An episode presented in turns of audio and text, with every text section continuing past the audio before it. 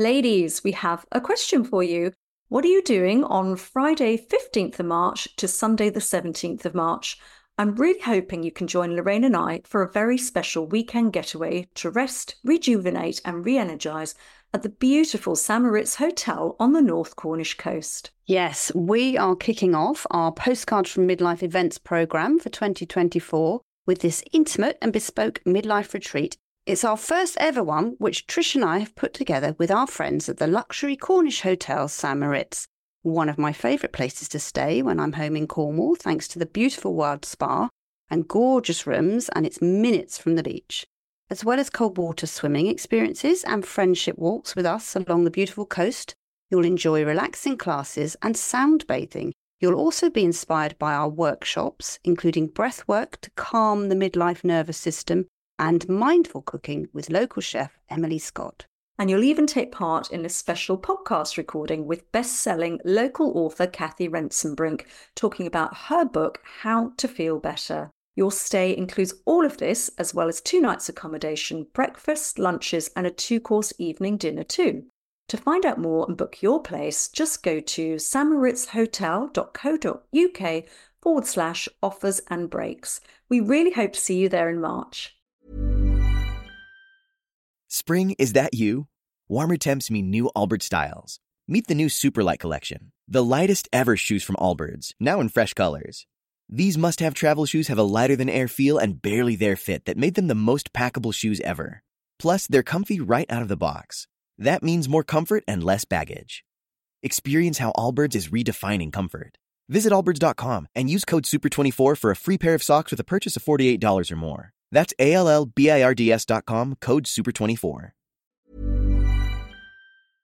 Time for a commercial break with Randox Health. Chris, you know we've been talking about taking on new challenges here recently. I have come up with a brilliant idea for one. Uh, does it involve swimming as usual? No, this time it involves spandex. I have decided I'm going to get super fit and healthy and pitch Gladiators, the midlife version, oh. to telly bosses. Yes. They brought back the 1990s show, which our generation loved, but it's for young contestants, and I fancy giving it a go at 55. Another one of your mad schemes, uh, Gladiators, that is not the getting fit and healthy idea. That is something we're actually both doing right now anyway, and it's very much to be advised in midlife, isn't it? Exactly. And if I'm going to get into my gladiator training, or or any other kind of training for that matter, I think I'm going to have to double down on those regular female health checks, which brings me to Randox Health. They provide a range of comprehensive health checks for women at every life stage, designed to empower women with knowledge so they can take control of their health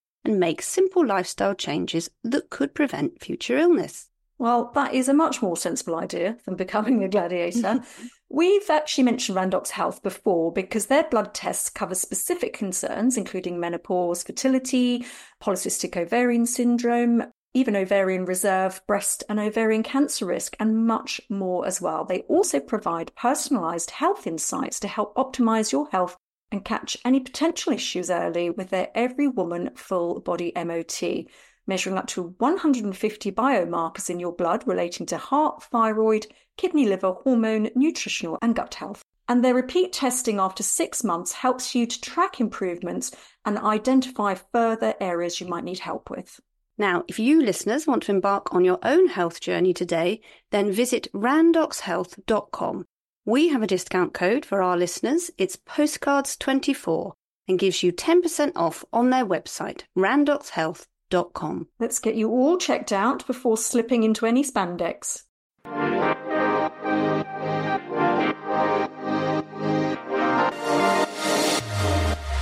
Well, I've had a bit of swimming pool rage, which I think you will you will relate to, you will understand. Angry mermaid. My angry mermaid moment. So there I am in the swimming pool. First of all, my rage at um, the fact that the swimming pool have decided, in their great wisdom, to turn three lanes into four lanes, and now you can't actually get by somebody without being bashed in the head by a big man or whatever. So very cross, Virgin Active, Wandsworth doesn't make any sense. Cross already when you before you've even put a little toe in the water. Exactly. And then when I did put a toe in the water the other day, you you know you go if there's an empty lane, you go in that lane, right? Because it's brilliant. You get your own lane.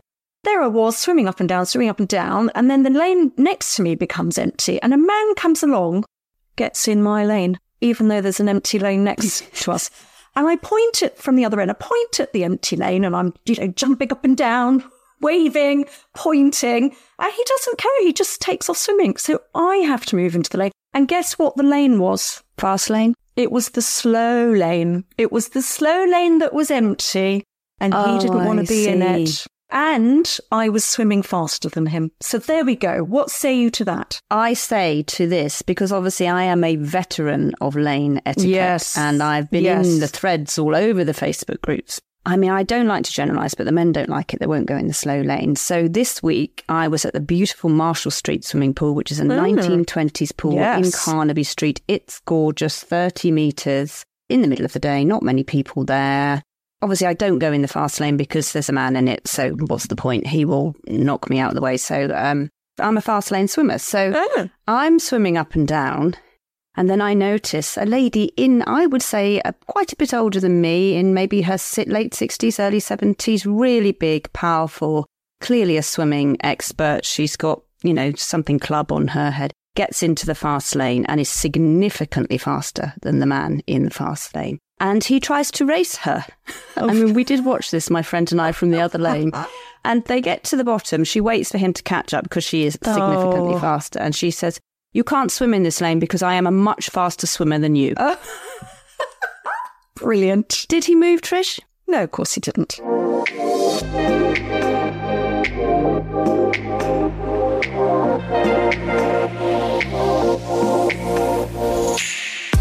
Welcome to Postcards from Midlife. I'm Lorraine Candy. And I'm Trish Halpin. If you're living in a hormonal hothouse, feeling a bit overwhelmed, and in need of some positive, uplifting, and comforting guidance on how to lead a more magnificent midlife, then this is the show for you. We chat to celebrities and experts on all things midlife, from menopause and perimenopause to parenting teens, via fashion, beauty, wellness, nutrition, fitness, careers, relationships, caring for elderly relatives, and your finances. Yes, we ask experts and famous guests all the questions you need answered to have a happier, healthier, and more harmonious second act.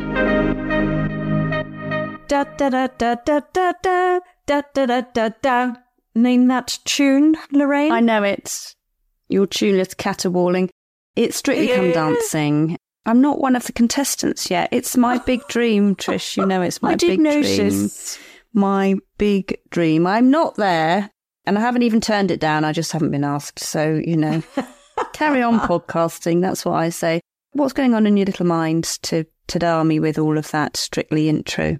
Well, I think, like many people, I'm already obsessed since the show started a couple of weeks ago. I have to say, it's amazing how a bit of twinkle and a tango can make that end of summer, back to school, empty nest situation um, disappear, really. And even though it's a long way to Christmas, I'm already on the hunt for a bit of lovely lurex for a bit of sparkle, but not sequins. We're not allowed to wear sequins, are we? Not very sustainable. bad for the environment. Uh, Strictly is absolutely fabulous. My gorgeous Jojo, my favourite dancer, is on with Annabel Croft. Oh, Johannes, yes. Love him. It's glitz and it's glamour. And actually, our guest today is glitz and glamour as well and very sparkly. In fact, I think she wore something sparkly, changed into it last time we had her on the show. It's the one and only Trinny Woodall. She was zooming from her bedroom. We were in lockdown. She just stripped off to a bra, tried on all sorts of different clothes in front of us to show us how to get a bit of bright and sparkle into our daily lives, didn't she? Yes, Trinny's full of energy and enthusiasm, and we've been uh, channeling some of her joyful advice from her brand new book, Fearless, uh, which she's going to talk about shortly. It's all about finding confidence and energy. Uh, it's also kind of, I would say, it's the ultimate midlife beauty and fashion Bible, isn't it? Yeah, super helpful. Midlife does have a bit of a habit of uh, throwing few curveballs our way. Our bodies, they just start doing unexpected things, don't they? It's like it's a knockout with body changes, isn't it? Oh my goodness, body changes, joint changes, things growing in places they shouldn't be. I know I've told you this before. My delightful little warty type growth just appeared on my forehead. Very upset about it, of all the places on my forehead. It's barely noticeable. Well, mm, got quite a lot of makeup on top of it. I am going to the doctor, having it checked out, being very sensible. Yes, please go and check it out. Because I do love you anyway, Trish, warts and all. See what I did there? Uh, we're not the only people with unexpected lumps and bumps, though, because there's been a bit of bunion chat I notice on the Facebook group. These are words I never thought I would say as part of my day job. Uh, but we are the podcast that goes where other podcasts don't go. So I'm going to share this from Lorna, who says, Has anyone beaten bunions into submission? Any exercises that work to bring mobility back into your big toes? I think horrible feet ran in my family. Well, that's a bit sad, isn't it? I remember my granny's twisted toes just awful, and they must have been so painful. Poor Lorna. Poor Lorna's granny. Yes. Now, I do refer you back to Petra Fisher, who has a footwork program. She's a movement expert who we had on the show. So listen to her on the show. And her online courses are really good because I've got arthritis in my feet and I found them very helpful. Might be a bit late for Lorna, but she did get lots of words of wisdom from our lovely group members. And I learnt a new word myself when I read the thread. Uh-huh. Bunionectomy. I'm never going to say that word again, Trish, but what do you think it is? Well, I, I think this is maybe quite obvious. I, I'm guessing it's the operation to remove that sort of bulging, bony toe infringement. Um, so yes, good luck, Lorna. If you, I'm going to say now, if you do end up having to have a bunionectomy, lots of positive comments about the old bunionectomy. People saying they're quite life changing. Wouldn't put it on your CV though, would you? No, not really. No, but um, there's also been chat about um, declining eyesight. Sarah says, "How do people manage with worsening eyesight and makeup, especially going into the darker morning months. Seems trivial, but I find it really frustrating. I'm not in a position to use contact lenses.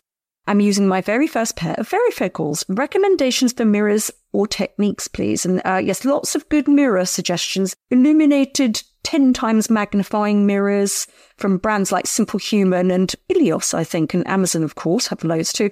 Meta, though, went for a warts and all reply. She confessed, I feel you, Lorna. My daughter is constantly commenting on my bad blending and chin hairs. Daughters are so cruel, aren't they? Listen, girls, it's coming your way. You may mock, yeah. but you just wait. The chin hairs. Actually, I'm going to be talking about women and ageing at the Cheltenham Literary Festival, Trish. Ooh, ah, get you. Get me. I am going to be chairing a panel at Cheltenham on October the 9th at 6 pm. Yes. With Victoria Smith, who is the author of Hags, The Demonisation of Middle Aged Women, and Susannah Wise, who's an actor and writer. She was in EastEnders, whose novel is about a confused middle aged woman. And I'm chairing a panel, Trish, called The Age Rage. Yes, more rage, more rage. About why society seems incapable of dealing with our growing voices as we mature. Obviously, I'm going to be taking Militant, my angry feminist, oh, yes. rampant Gen X alter ego with me. Um, tickets are on the Cheltenham website. I think it's only £13. Do come along and heckle. Bring some men as well. Anyway, thank goodness we have Trinny coming on shortly because she's going to diffuse the age rage and uh, up the glamour ante. I shall be looking like J-Lo at the end of the Trinny interview. I will. And after we speak to Trinny, we have another guest on the show. It's the first time uh, we've had two guests on the show, and we don't usually do two interviews an episode. But for this week's How to Win at Midlife, we thought it was really important to hear directly from an expert rather than Trish and I talking to an expert and then referencing what we've learnt um, in our How to Win slot, as we usually do. Yeah, because we usually do that interview off air, don't we? But we're going to be joined by Stella O'Malley, who is a therapist and founder of GenSpect, an international alliance of professionals, trans people, detransitioners, and parent groups, who has co authored a new book called When Kids Say They're Trans A Thoughtful Guide for Parents. Yes, we've had quite a few questions about this from parents on our Facebook group. So we really thought we should get an expert in to answer on our behalf. So we got the language and everything right. Stella's going to be answering questions and offering support and advice for any parent or family member trying to support a loved one through gender change or gender distress. Yes, and it's a, a, complex issue. And I think whether it affects you directly or not, it's really useful for all of us really to have a better understanding. So do listen on for that part of the show. In the meantime, shall we see what Trinny has up her sexy sleeves for us? I think we'll see more of Trinny than her sexy sleeves, Trish.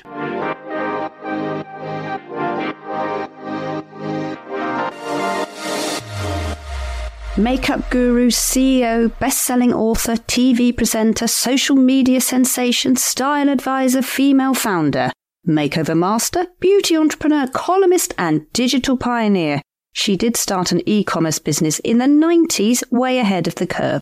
There are so many ways to describe our next guest, But perhaps the best adjective for this pioneering 59 year old who has become a cult hero to so many midlife women is fearless. Sarah Jane Woodall is back for her second appearance on Postcards from Midlife. Obviously, we all know her better as Trinny, founder of the global makeup and skincare brand Trinny London. I expect many of you listening are already part of the Trinny tribe on social media. Trinny's here today to talk about her new book, Fearless, a no nonsense, advice filled guide to all aspects of a woman's life from how to apply makeup to a hooded eye to which herbs help rosacea via how to craft a personal friendship wheel and unlock your sexual energy. Fearless is part masterclass in finding and keeping your confidence, but also part memoir, tracing moments of Trinny's extraordinary life and what a life it is. The youngest of six, she was sent to boarding school at just six years old, went into rehab for cocaine addiction twice before coming sober at 26. She underwent more than 10 rounds of IVF before falling pregnant with her daughter Lyla, now 19, whom she has largely parented as a single mum.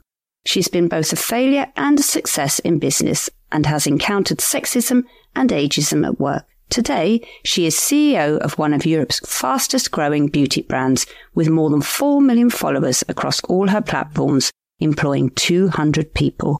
She's leading a single, happy, vibrant life and says all her experiences, good and bad, have been harnessed on her journey to becoming fearless.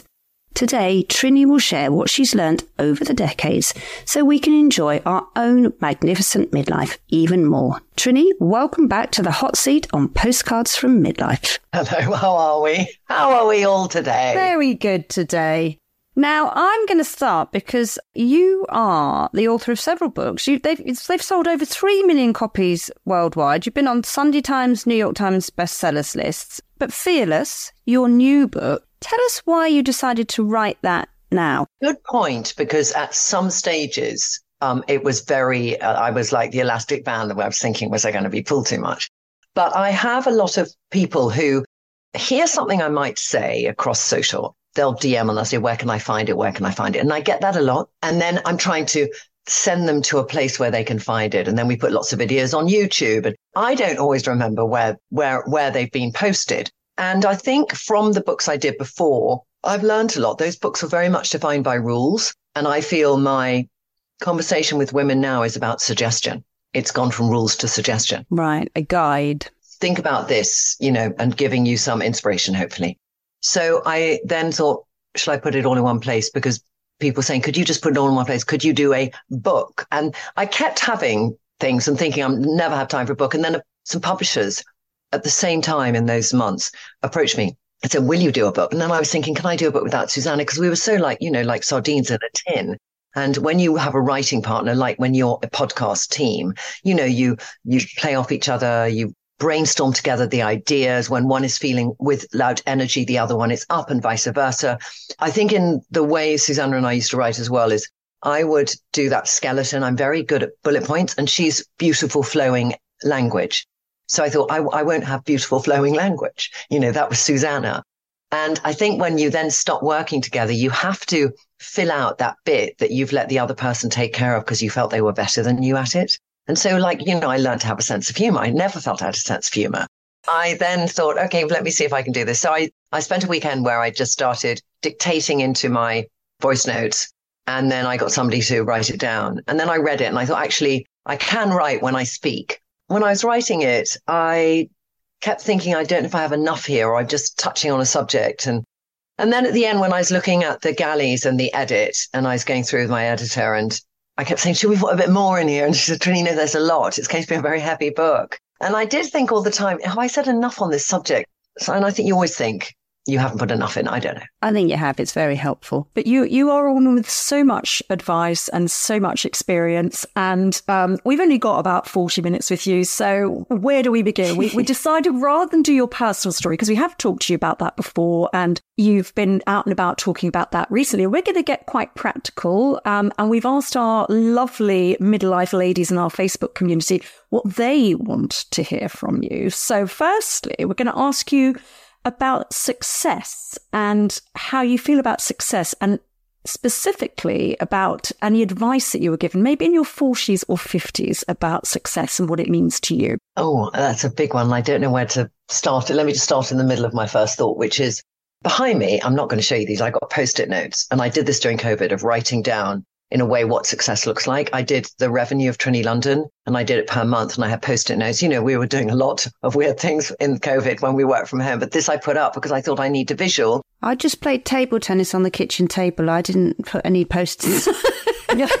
yeah, that's like That's a brilliant idea though. So so the post-it notes have got all of your that's your business plan. So they had that, but I then took them down the end of COVID and stuff and I didn't think about it. And last this weekend, because we can be scared of vocalizing what success looks like to us because in England we can be scared that it might feel boastful or we want this or you know if it is at all materialistic. And I believe success is a mixture of ultimate internal happiness and what are you giving and receiving in the world, as well as I'd like to own my own home and things like that. So on this wall behind, I've got a mixture of those things of what success looks like. So it's really weird you asked me because I did this on Sunday. And on it are where I want the business to be. And then Lyla at university. What does success look like there? Is she happy, settled? Has she made friends? Is she feeling, you know, she's had lots of anxiety, Lyla. So I wanted to just put what success looks like for Lyla being at university. It's not actually getting her first. It's more her, emo- it's actually entirely her emotional state of mind. Um, I don't care what degree she gets. So success for me is a mixture of all those things. And, you know, I walked past the house I would love to buy one day. And so I went in front of this house that I've loved for many years and I looked inside in 1999 when I no way could afford it. And I still now no way can afford it. But I, there's something very, it's like a a house in London, which feels like a house in the country. And it's got this very big garden. And I just feel I never want to live in the countryside, but that to me is, so I'm, I'm going to get, I'm printing out that picture. I'm going to put that up there. And you do some manifesting yeah. about the house. Yes. Now, now, this is a word I didn't want to bloody well use. so many people on social media yeah. doing, and you're going to manifest your dreams and your man. Oh my God. And I'm like, but there is something about having a sense of belief in your ability to do something. And, you know, many women find easier to sort of put themselves down and be self-deprecating than actually saying, I can do this. And therefore, what success look like if I uh, want to put that out there? And it's, it's a mixture of all those things. So don't put a glass ceiling on what you deem success might be. Just don't. Now, practical question for you, Trinny. So this may or may not be from someone in the group, or it may be from one of us, maybe Lorraine, in fact. You're very tall. We're five foot two. We're quite lucky that we've always been naturally slim, but the midlife middle was an easy thing for us. How do we address that? And have you ever had one? And how do you get rid of it? I don't know how controversial I'm about to be here. I think there's an acceptance of you just get a midlife middle, and I don't accept that because I do believe there's solutions and it's about what we're prepared to do or give up in order to. So there's always that balance in life, you know. You want to have some drinks, so you're going to have this, or you want to do this, you're going to have that. And there's a balance and everyone's sense of what is a, a good full life is different. So I'm not going to judge that. I will talk for myself. I know that we process sugar really badly when we hit menopause and when we're perimenopausal. So therefore, a lot of that midlife element that women say, what happened to my waist or my tummy, or I'm always bloated. A very high proportion of it, just having spoken to lots of different experts, is about how we process sugar and it changes. So I made a decision about two years ago to really try and cut out 70% of the sugar I was eating. And I, I read the glucose revolution and I follow the glucose goddess on Instagram. And it taught me a lot of that order in which I eat my food and how much I have sugar in my life. And I know also tiredness. You know, I've got a full day and I can't afford in the afternoon to feel tired. So I try and keep this very stable glucose. And that I think has a big effect on the tummy. The other thing is your hormone effect and how many women have different levels. So when you, you're going into perimenopause, for example, you will, you know, get readings. Everyone's going to be different. When I was 43, my readings of estrogen, progesterone, and testosterone was zero, literally all of them, because I'd done a lot of IVF. And everyone is different. Some people could be 55 and have amazing hormone readings. So I think if you think this really bugs me, I want to do something about it, I would say get those hormone levels checked, see what levels you might think about going on. It's never too early to take hormones too. Hormone supplementation, people think they take it when they reach menopause. Some people take it earlier and it really helps them. And look at the sugar you take. That's very helpful. Now, there are 153 pages of uh, style advice in your book. It's really useful. Pictures, everything. Absolutely amazing. So, one of our ladies, then, I'm just going to pick it because we had quite a lot of questions about this on dressing and getting out of a style rut. If you're pear shaped, I hate that phrase, but if you're pear shaped, how do you dress it? How do you dress your arms if you if you aren't thinking that your arms are flattering? Uh, we're not saying it, people are not looking great with that, but how do we dress ourselves? Are there are there a few kind of common specifics that help women whose bodies are changing as they age? Let's talk about arms because everyone probably has a relationship with their arms. And some women will feel unbelievably comfortable and have body confidence that they will be 90 and they'll be sleeveless and what to another one when she might feel should be hidden away, that one feels confident and does it. So I think that I'm not going to address that because I love ultimate body confidence where it doesn't matter. And I think that's an amazing place. Not everyone gets there. And some women do feel I've got, got a bat wing. I've got some saggy skin. I've got mottling. My arms aren't, aren't what they used to be, but covering everything as well isn't practical in summer and different months. And sometimes we can cover too much and therefore we lose our silhouette. So I think there's little tips and tricks. Like I recently have invested heavily in what I call net shimmer tops. And they're like this sort of net. I'm going to show you one. I mean, we won't be able to show the listener, but if I show you, maybe Lorraine, you can describe it. I'll describe it. I'm excited by this now. So this is one from Topshop, I think. Oh, That's... gorgeous. So sort of see see through netting with a little bit of a pattern, different colours. Like some crystals on it. You know, I've, I've, I've got them in every tone, basically. But I put them, you know, on my arms. What's the underwear situation with them then? Because I'll put a tank top on top. So it's finding pieces that are just this underlay. So if you wear a sleeveless top, you have that coming out underneath. And this is for women who find it hot because you're getting aeration with the netting. So you don't get hot in them. That's what I love. But they hold at your arms together. If you've got sort of skin that you feel is a little bit out of control, it gives some, it's like Spanx for your arms. So I sort of love it as a solution for women who feel, oh, I, I don't like to show my arms off. And going back to that pear shape thing, and I did, you know, in our book, we mentioned pear shape. And I think pear shape is, you know, these body shape rules that we were so stringent about. It's just about proportionality if you look at your your torso and you feel that your shoulders are much narrower than your hips, then clothes won't hang the same than if you make your shoulders broader. So I do love a shoulder. I have a shoulder pad in everything. I mean, I put it under and it's a little net top like this that I get made. And I get Zara t-shirts with shoulder pads in them and I wear them under blazers that have no, you know, sleeve structure because I do feel when we get to midlife and beyond that our posture and the structure and the way that we can be like a yeah. coat hanger. I'm now doing a pose of somebody who hasn't got the best posture can affect clothes. So if I always have coat hang shoulders, even if I don't have coat hang shoulders, things will hang better on anyone. They're quite small, aren't they, yours? They're little tiny shoulder pads. They're tiny, but they go straight across and they cut down on the sleeve. So that's that's something that I think makes you a this is about ageless dressing right that's how i like to define it then the other one is necklines i think we can do at different ages and different neck lengths and different size of boobs. We prefer different necklines so susannah's phenomenal in a sweetheart. I look like empty raisins still so i wouldn't do a sweetheart you know. But i also know that color as we go down the path of life color is really important to frame our face, whether we choose to wear black or white monotones or, or lots of color. So the closer it is, the better. And if you still wear a deep V, maybe it shouldn't be so open at your neckline because we just change shape a bit. We can get slightly this shoulder at the back. I'm referring to the beginning from your neck going to the back of your back. And so just having the color right tight against the side of your neck is fantastic. You can go deep V, you can go open at the front, but it's when it's really open here. That gap from the neck halfway across the shoulders, close that up, you're saying, aren't you? I, I do that so often to women and it just puts our face in frame. As long as our face gets softer, our jaw isn't so defined. So having this definition around our neck puts us back in the room. And we should talk about beauty next, really, and your advice for that. Because, I mean, what you don't know about beauty, makeup, skincare, I mean, the, the success of your business is phenomenal. You're a genius at makeup and you've transformed so many women's lives. What do you think? What are the three most common things that come up, do you think, that you work as a brand to try to resolve for women? How we have a relationship with foundational base.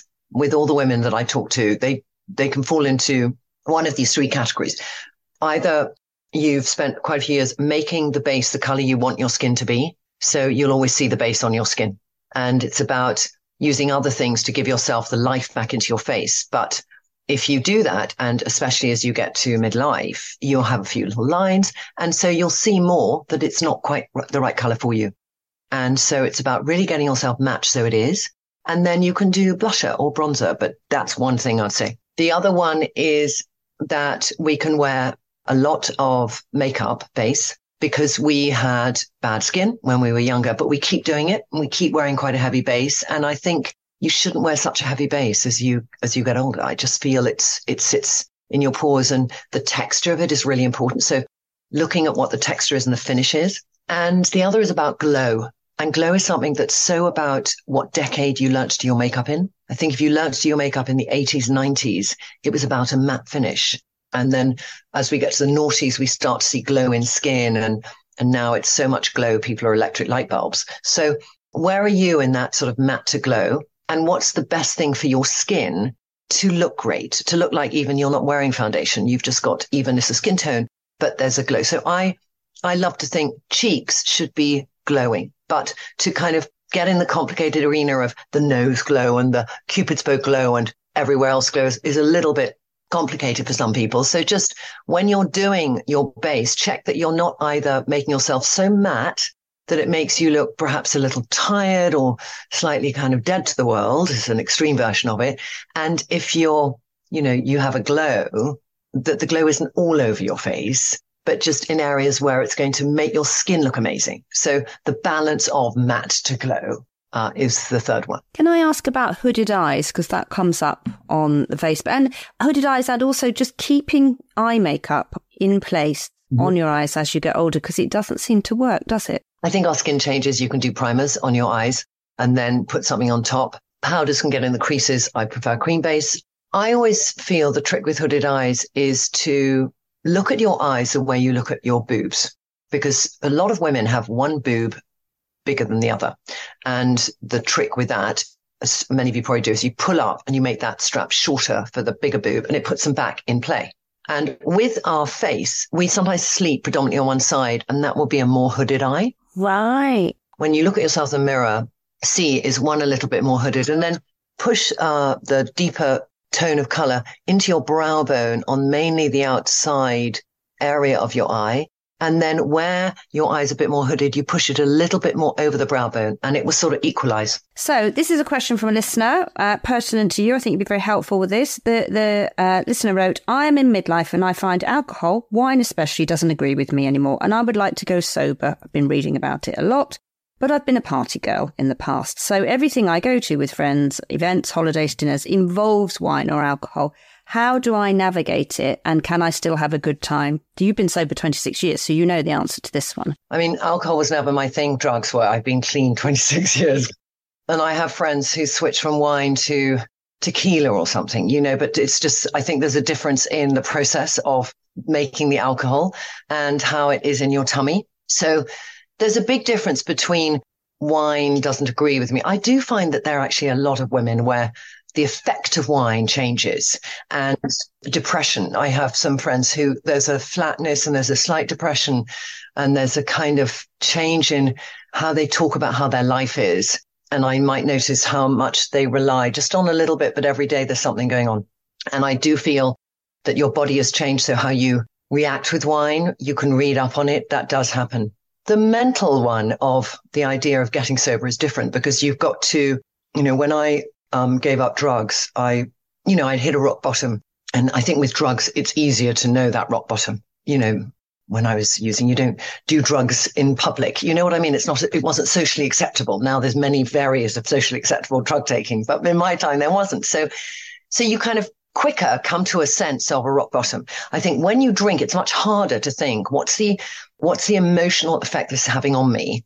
Because if that is strong enough, it will be easier to make a decision to give up because you're getting to a stage where you're just not feeling happy. And there's a few things that when I have somebody who might come and say to me, I just don't know if I'm drinking too much, heavy drink, alcoholic. I don't know how to frame this in what's my the line? Yeah. What's what is the line? And and i think the line is different for people but i think it boils down to that. Can you consistently predict how you're going to behave with alcohol? If you know tonight i'm going to go and have two drinks and you have two or tonight i'm going to go crazy and you do that's great but if you have an intention of things and you keep not being able to stick to that intention then it has control over you you don't have control over it i think it's worth talking to somebody and just gauging where you feel you're at. And you know, when you're listening to this, how much you're feeling. I'm not feeling great about myself anymore. I don't have the energy. I don't have that passion for life. And then it might be that you do actually need to look at having a program of recovery. And it's not just about giving up alcohol because we generally use or drink to fill a hole, you know, that we're not filling in our life. And, you know, recovery is about filling that hole without drugs or alcohol. I think a lot of women in midlife are just giving up because you feel so much better. Yeah, I think there are definitely that, or people who just say for six months, I'm just not going to drink much and see how my life is going to be different and see, do I have the energy in the morning? Am I feeling better about stuff? And it's going back to the tummy thing, but it's also going back to that sense of retrospectively, when you look back, how much did you have a good time on that drink or how much did actually the downside of that drink was worse than the upside? And then it's like, well, I'd rather be consistently feeling better? I think it's the wine. It's all about the wine. Forget the wine. Yeah, one gin tonic. That's then that's like, you know, the equivalent for me of this bottle of wine and it's so much better. But listen, fearless. Uh, and you're not just talking about style and beauty in the book, you're talking about other areas of life. And one of those areas that midlife women can often find themselves is coming out of a relationship, a long term relationship in midlife and their confidence isn't there about trying to date again. What advice do you have around that? I mean, I'm new to this in that regard too, because I've come out of a long relationship and I came out of a long relationship in March and I'm not dating right now. I do think it's really important when you end a relationship to spend a bit of time finding out who you are. You know, because in any relationship of any kind, it's with two people, you lose an element of yourself by being with somebody and it's finding out what's the whole of me. It's like when I ended my relationship with Susannah, it's weirdly not different. You know, what's that whole of me and what do I actually enjoy as opposed to what have I compromised my life and pretended I enjoyed or what have I just given up that I forgot I really love doing? And you need to spend that time, I think, with yourself to think, what do you actually enjoy in your life? It's um, said and when I read it, I think that's so trite, but it's true. It's like somebody should add something to your life that's an extra lovely thing. If they make you feel 100%, they make you whole. Is that the right relationship to have? Should you try and make yourself feel as whole as you can? And then that's the wonderful extra thing. And I think that to me is the epitome of a relationship. When you've been in a relationship for a long time, there's definitely those people together and we all have friends in those relationships where they're whole you know, separate, they wouldn't be the people they are. It's together in that 20, 30 year relationship. And those are the ones that are lasting where it makes that, you know, and, and they're bereft if something happens to either of them. I do this thing in the book about friends and, you know, who are the friends you want in your life? You might see more of them now because you're not with somebody. So who do you want in your life who brings stuff into your life? Who do you want to give stuff to their life to? You know, those people you might bring back into your life. And then you work out a bit more who you are and then you think, well, what actually would I like? But I think if we rush, we don't have that time to figure ourselves out a bit. So I think it's always a good opportunity for that reflection to figure yourself out a bit more. There's a biggie question here work life balance, which I think probably any woman over 40 has been asked a thousand times, particularly Gen X women. Uh, you've spoken about your daughter Lyla and the amazing nanny you've had in your life um, because you've been a single parent for quite a lot of your parenting. What is the crux of a good work life balance?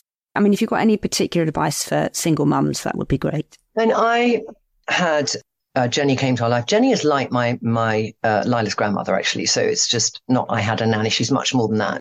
And my mother had Alzheimer's, so wasn't a present grandmother for my mum much. And and Jenny, I'm going to say this thing. I think we can be very feminine, very masculine, or we can be a bit in between as parents. And when you're a single parent, you have a bit more or less of one or the other. So like with my stepson, Zach, I would go when his dad wasn't well. I would go to the school when he might have had a problem with his mum and I'd be the dad and she'd be the mum.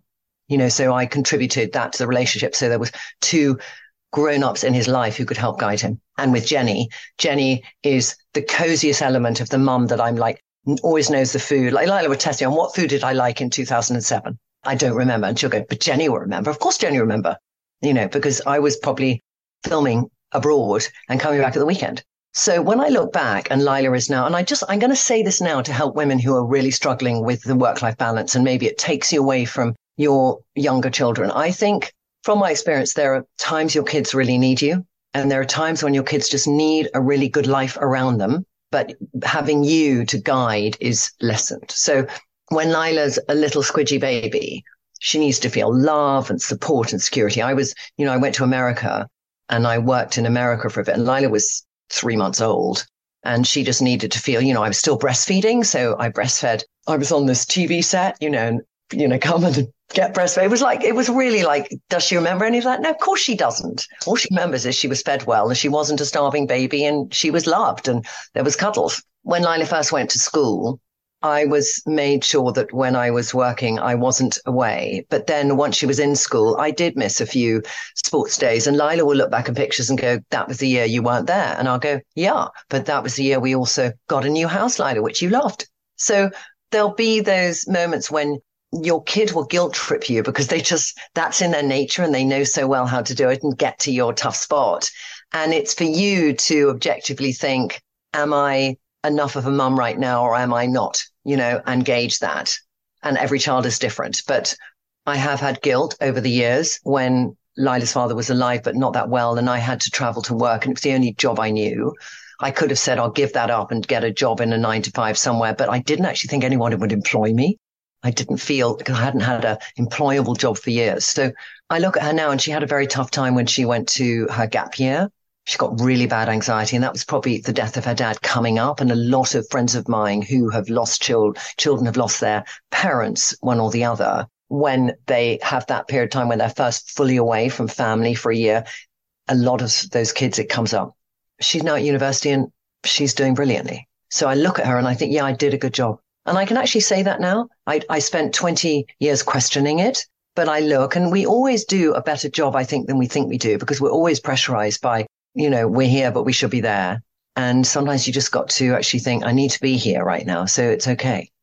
And I think we are the hardest on ourselves. We're hard, much harder on ourselves than anyone else. It depends also what your work is, because work life balance is not just for people who have kids. It's for people who work a lot and then how much time do they spend, you know, being with their friends and, and having a home life? Because this is not just a child thing.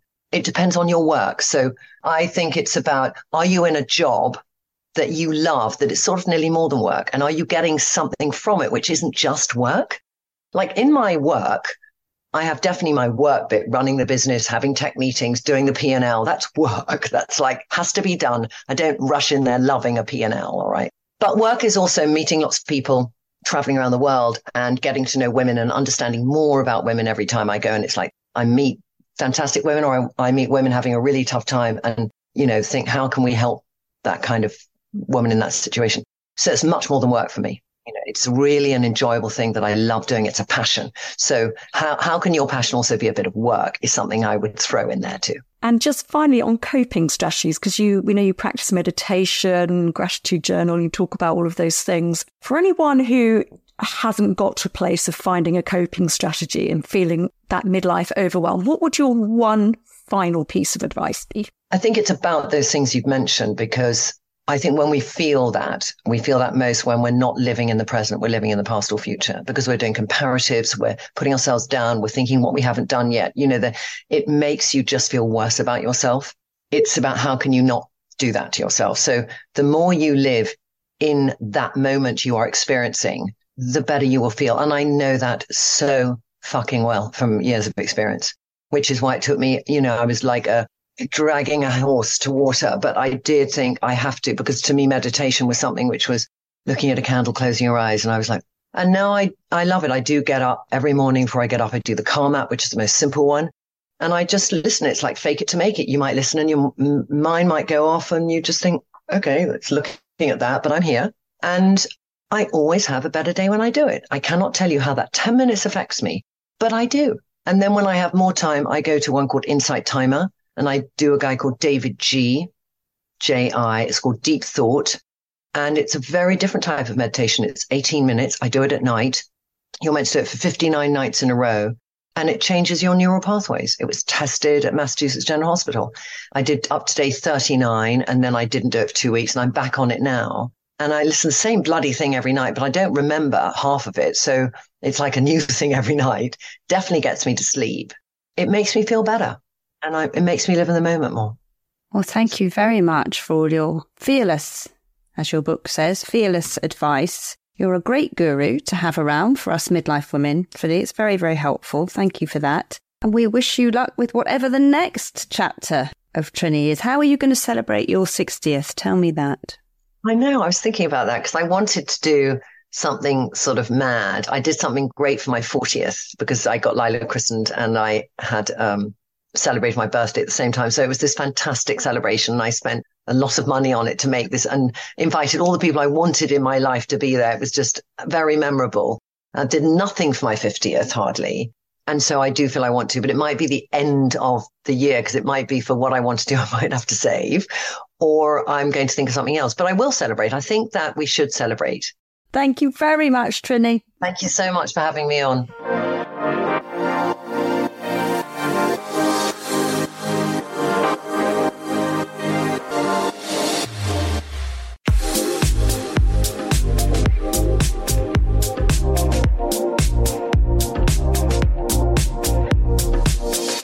This week's How to Win a Midlife, we have asked an expert to join us as the subject is a particularly complex, fraught, and can be a confusing one. What to do as a parent when your child says they're trans. Stella O'Malley is a therapist and founder of GenSpect, an international alliance of professionals, trans people, detransitioners, parent groups, and others who seek high quality care for gender related issues. Along with fellow therapists Sasha Ayad and Lisa Marchiano, they have written a new book described as a wise and empathic resource for parents struggling with intensely difficult parenting terrain, gender dysphoria. Stella joins us now to share her knowledge and professional experience, as well as tips from the book When Kids Say They're Trans, a guide for thoughtful parents. Welcome to Postcards from Midlife, Stella. Thank you very much for having me. Right. I think we'd like to start by looking at what children are going through as they hit their teenage years. So the biological understanding of the mental and physical and actually neurological upheaval during that time, which is a huge, huge amount of change, isn't it? Just put it in context, Stella. Tell us what's happening to all teenagers. I think we underestimate just how powerful adolescence is. And we, we, you know, we write a lot about, you know, the menopause and just how much it can it can actually derail an awful lot of people. I truly believe the same is happening in the teenage years. You know, people mightn't have, you know, novels and memoirs to write about to talk about it. Well, some have, some amazing teenagers have, but I think the influx of hormones at the same time as massive kind of cognitive kind of development, our brains stay the same size, but they, they develop. So we're adding layers of development and complexity all the way through adolescence we have to hit a lot of developmental milestones throughout adolescence. So this, it's a, an extraordinary period that is unmatched at any other time of our life for change and demands and expectations and hopes and emotions. So no wonder we're all a little bit mad when we're teenagers. And um, it's interesting to kind of try and understand how identity fits into that because we've had a number of posts on our private Facebook group from parents who don't even know where to begin when their child starts showing signs of exploring a different gender or expressing a wish to transition. And i am just going to read out one post actually, Stella, because I think it raises a lot of the questions and concerns that are likely to go through a parent's mind. My daughter is nearly 13 and I think she may be gay or trans. In the last 18 months, she's vehemently rejected anything girly and started wearing boys' clothes, had her hair cut short, has a huge interest in LGBT plus issues. We've always been open within the family about different sexualities and assured all our children that whatever they are is fine. But when I've tried to start up a conversation, she just clams up. The other day I saw that she had written crosses on her developing chest like she was trying to cross them out. which fits in with the trans idea. I guess my question is do I try to talk to her more and ask her outright, or do I wait until she comes to me? I don't know what to do for the best. So, really, what should a parent do who finds themselves in this situation, and what might they and their child potentially need support with during the sort of upcoming years of this child's development? In a way, there's two elements to this. On one level, when a kid is 12 or 13, most importantly, we hasten slowly. We go cautiously. We never shame them and we let them kind of explore whatever they want to explore with the support of air around you because you're their parent. And, you know, it's very important that you do that. When it's turning into body hatred, that's something to kind of flag in your mind and think that might need a little more attention. And when it might be a, a burgeoning sexuality that is being repressed, which I think there's a little sign of that when she clams up. I've, I've noticed a lot of teenagers who clam up around sex or identity, it's often sexual repression that's happening. So it, they've kind of almost cloaked their sexual development with a gender identity. It's it's like because I'll talk about because gender can be very political, it can be very cerebral, it's very interesting. So you can talk about that all day, but they won't talk about whether they might be lesbian or any sort of sexual feeling around them that to me is a sign of their their cloaking their sexual development with the with the gender identity. I know this is complex, but uh, it's my own theory. We discuss it a bit in the book about sexual development. It's very very hard for all the flag waving, for all the pride marches. It's still very hard for lesbian girls to come out as lesbian. There's something about it that seems to really really turn them into severe body hatred and and, and self hatred. But there's just one last thing about that question that, that kind of, you know, struck me. It's in the first chapter of our book, which is basically being gay is not being the same as being trans. Being gay is, uh, you know, it's a sexual attraction to somebody else, but it's not the same development as being trans. Being trans is an actual uh, a mental health condition that might lead somebody to transition. So some people who have extreme gender dysphoria, i.e., they really are very discontent in the gender they are. They seek medical transition. They end up medically transitioning and they're trans. They end up, you know, transitioning as a trans person. While to conflate it as being gay or being trans as if it's a crossroads isn't quite the same. It's not the same arc of development. Now, some people will say they've transitioned and they might not have had gender dysphoria. Very, very, very few, because medical transition carries a heavy burden you know, leads to a lot of medical complications and infertility and impaired sexual functioning. So it's not something to be done lightly. It's a, it's a, it's a road that needs careful consideration. While if you're a lesbian and you're 12 or 13, there's not a lot to do. But as a parent, how do we have these more challenging conversations that we might not be educated enough? You know, any conversation you have with your teen, they don't really want to talk to you about anything. Should this mum have a conversation or should she wait? What's the feeling as a mum or a caregiver in this situation? It's really hard. In a way, you take the moment if you get it, because once in a while, the kid will look up and will actually want your input and you take so you it. have to be around, don't you, I guess? You have to be around for that and you have to be ready, even if you're exhausted and on your way out. You think, not now. Well, it's usually late at night, isn't it? exactly when it shouldn't be is when they might suddenly open up. But yeah, that would be the time have your point ready and prepared, if you follow me, to, to land it at, especially if you're very concerned about them, because it's very important you get it right. You might only get three chances between now and Christmas. And so kind of have what you want to say a little bit ready. Because if you keep on saying it when they don't want to hear it, you're going to cause conflict and you're going to drive them away and they'll close down. You can't get into that. And if you don't say anything, because you're not ready when they finally are re- ready to open up, you've missed your chance. And you, you know, you probably care more about your child than anybody else. So I think if they're in pain, it's worth giving it a lot of thought. For that particular kid, I think I'd talk a little bit about giving yourself time, not putting pressure on yourself, being careful around body hatred.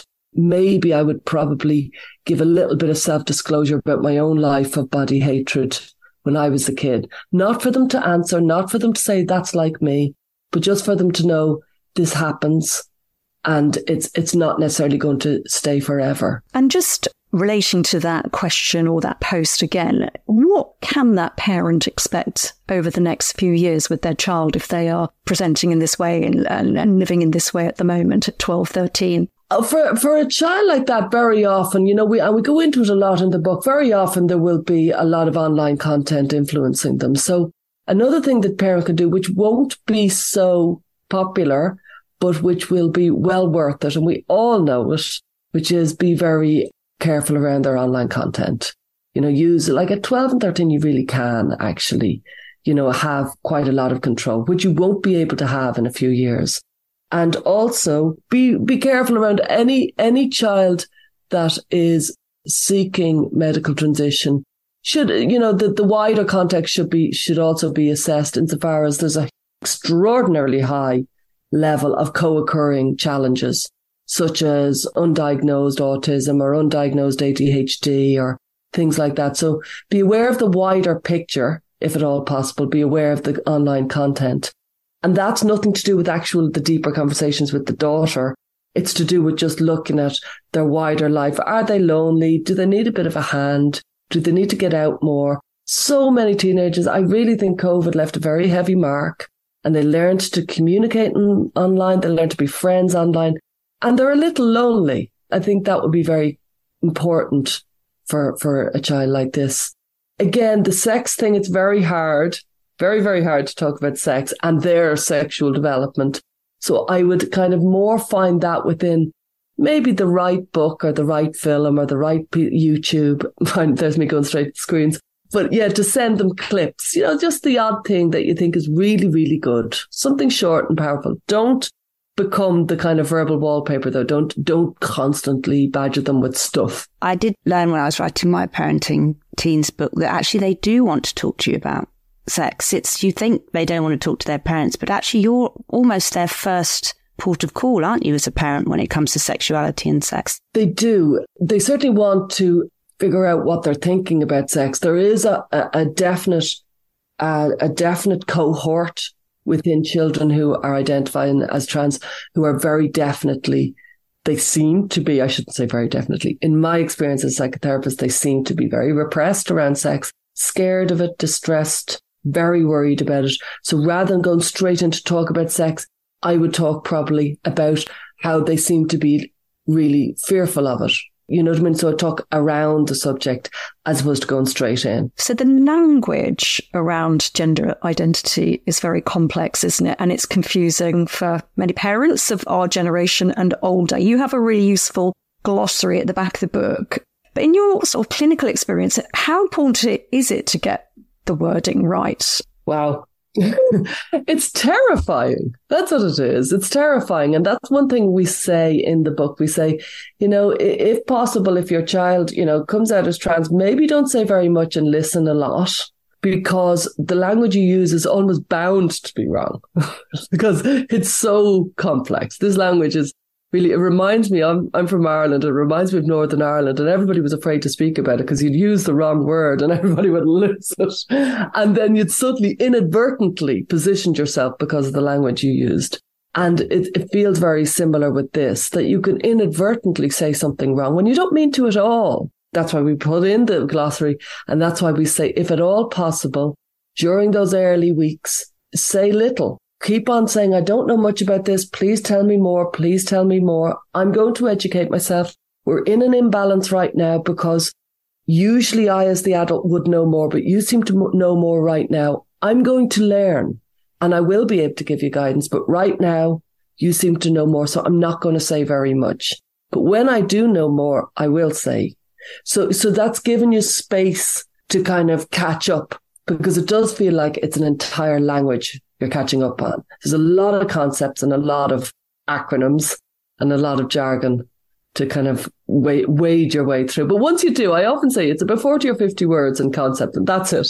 So it's, you know, it's hard, but it's doable. And, and, you know, you want your child more than anything in the whole world to be at ease and happy and navigate this this adolescent development, which is a huge stage of their life. You want it to be well, but you have your own feelings around this as a parent, and I know that because I've talked to many parents of trans children. The siblings have feelings as well. What, what, how do we show our feelings and take care of ourselves? What, what do you advise parents to do who might feel sad, who might feel happy, or, or overwhelmed, or worried they've said something wrong, or guilty? How do we validate our feelings and look after ourselves as parents so we're better parents to our trans children? Yeah, I think it's really, really important that parents look after themselves because it can feel incredibly overwhelming. Uh, it's where I've seen parents most at sea because they feel the, the child knows more than me. The child has learned their information from the online content. And that's one thing that I would advise just to, just by the way, ask your child to send you the links that she's been reading. Ask her to, uh, him, if it's a boy, to send him the content that they've been reading because actually you'll really understand where they got their information because they can sound like they've got it all from one place and it might be somewhere completely different. So it's a really, really informative thing to do. But yeah, self care is crucial for this because this might be one of the most important challenges of your life. And when you feel that you don't know anything about it, it's very tempting to throw your power over to the child or over to the experts, anybody but you, because you feel at sea. And honestly, our job as parents is to get to know whatever the problem is and to give guidance. That's that's the role we have. Keep the connection, isn't it? Got to. You might not want to. And I've met parents who say, I remember one, he was a dad, he was like, I don't want to learn all this. It's way out of my, I'm just going to bring it over to the professionals. And I'm like, you're leaving yourself very disempowered by doing that.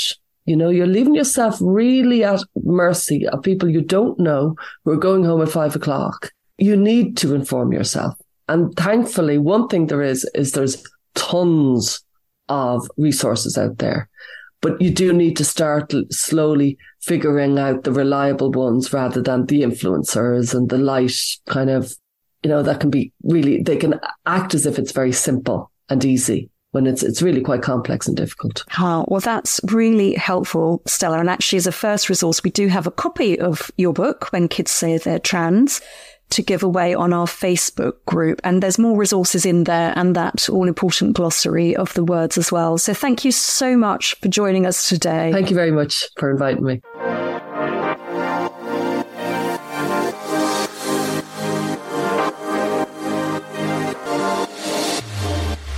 Uh, we've reached Nostalgia Noodle, and you haven't noticed anything different about me. I'm in a particularly strictly mode, Trish. You haven't noticed. Well, you haven't turned into J-Lo like you said you were going to. No, but I am covered in fake tan.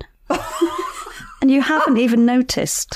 Well, I think your lighting is not showing the fact. Oh, no, I can see it on your arms. Yes, you're holding that up yeah, to the camera. I'm clinging on to summer. I was inspired by Strictly. Oh. Um, and I thought we could revisit it a bit for our nostalgia noodle because do you know what I love? Yes, we've already talked about it, about Strictly. What I loved the most well, everything, everything. No, I liked Angela Rippon's legs. Did you see oh, Angela Rippon's legs? She yes. looked amazing. 78, extraordinary. Just so kind of fit and vibrant and energetic. Uh-huh. And we just haven't seen, I mean, for us, as our generation, when we were younger, those women were just never there. They weren't role models. We didn't see them. No, no, not women in their 70s for sure. No, not wearing glitter and oh, practically doing the splits. She's amazing. You know, Goldie Hawn is 77. If you look at her on her Instagram as well, she looks amazing too. Great role models, nostalgic role models for us. Well, I have to say as well, of course, because we do know that Angela presented Come Dancing, the precursor from the sort of yes. 50s, 60s, 70s, 80s. But what I, I found a fascinating fact about Angela, oh, well, two actually. First of all, she was the first presenter of Top Gear. No Jeremy Clarkson. Angela Rippon was the first presenter of Top Gear. And, um, you know, because obviously she was the first female newsreader on the nine o'clock news back in 1975. And she was sort of covering for someone who was off sick. And her first story was that Margaret Thatcher had been made leader of the Conservative Party. Angela, we salute you. I know. And do you know what Angela, Margaret, and I have in common? I was looking at some pictures. Slightly judgy. No. Psychopaths. No. Um, pussy bow blouse. Look what I'm wearing today. Oh, you love a pussy blow. You do. You. Uh, lovely pictures of Angela from the 70s in a pussy bow, and of course, uh, the old uh, Mrs. Thatcher as well. But you've got a bit of a, I'm calling that a Pat Butcher blouse on today. It's very jazzy and pink and black and Trish, this is vintage Yes. Paul Smith, I'll have you know. Oh, so, yeah, which you should know because you did work in fashion for 27,000 years. Um, but it is a bit jazzy, isn't it? Yes, I've gone all jazzy. It's a d- dress, actually. It's a dress, actually. I just Oh, it's a dress. need Oh, okay, I can't massive see that. plastic red earrings, don't I, to go with it. I'm trying to think what Pat. Butcher said, but I can't, I don't want to say it because I'll say it in the wrong accent and it'll be rude and I'll get cancelled. So I'll avoid that. We're at the end. We've made it to the end of this week's episode of Postcards from Midlife. We hope you all enjoyed it. Thank God, some might be saying. Thank you for listening all the way through to the end. Please subscribe to us. Please review us. Please send us uh, any thoughts you have about being included in the show. Hello at postcardsfrommidlife.com. We've got a couple of emails I'm going to read out next week, actually. Oh, Brilliant with good. midlife women championing themselves, which I like Yes. to see. Anyway, thanks for listening, everybody. Bye. Goodbye.